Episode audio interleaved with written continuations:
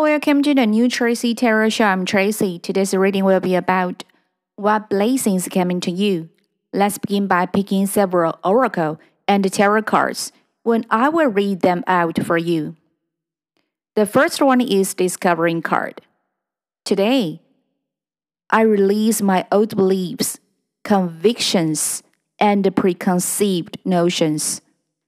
In their place, I seek new ideas, innovation, and endless possibilities.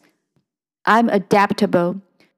I'm able to see beyond my previous limitations and discover the greater worlds inside me. And we have the cycles and rhythms card. Honor the cycles of your body, energy levels, and emotions. And the counselor card. You are a nature counselor, and many people benefit from your guidance and reassurance. And we have the bear card. Danger, especially in money matters. And the camel card. Persevere and you will overcome problems. And the wind chimes card. Peace and harmony. The tarot cards are Ten of Pentacles and Ace of Swords.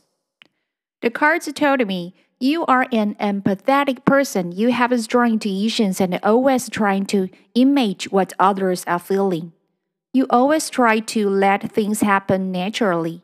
However, your partner worries about your attitude towards finances.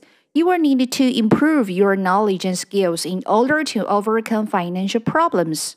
You will experience a harmonious relationship and family happiness.